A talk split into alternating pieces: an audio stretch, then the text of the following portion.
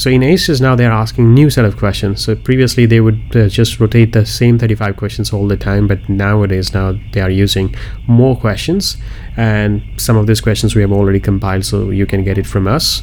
And summarized written text, they have added a few new questions, but technically there has not been any change in the exam format or the timing. In reading, now of course they have added new questions, but technically there has not been a major change. Although most of the candidates are saying that in reading and writing fill in the blanks they are using more complicated words than they used to.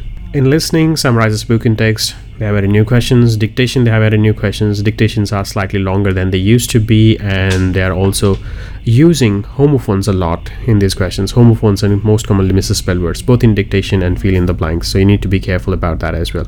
So overall these are some of the changes uh, that, that are happening in this test and if you want to know more about this, make sure that you meet me after the class or before the class so that I can explain to you in detail about all these changes and how you need to adjust your strategies. For students who are learning the skills from us, I don't think there is any reason to get worried because uh, the questions themselves have not changed, so it's just a change in the, the uh, question sets.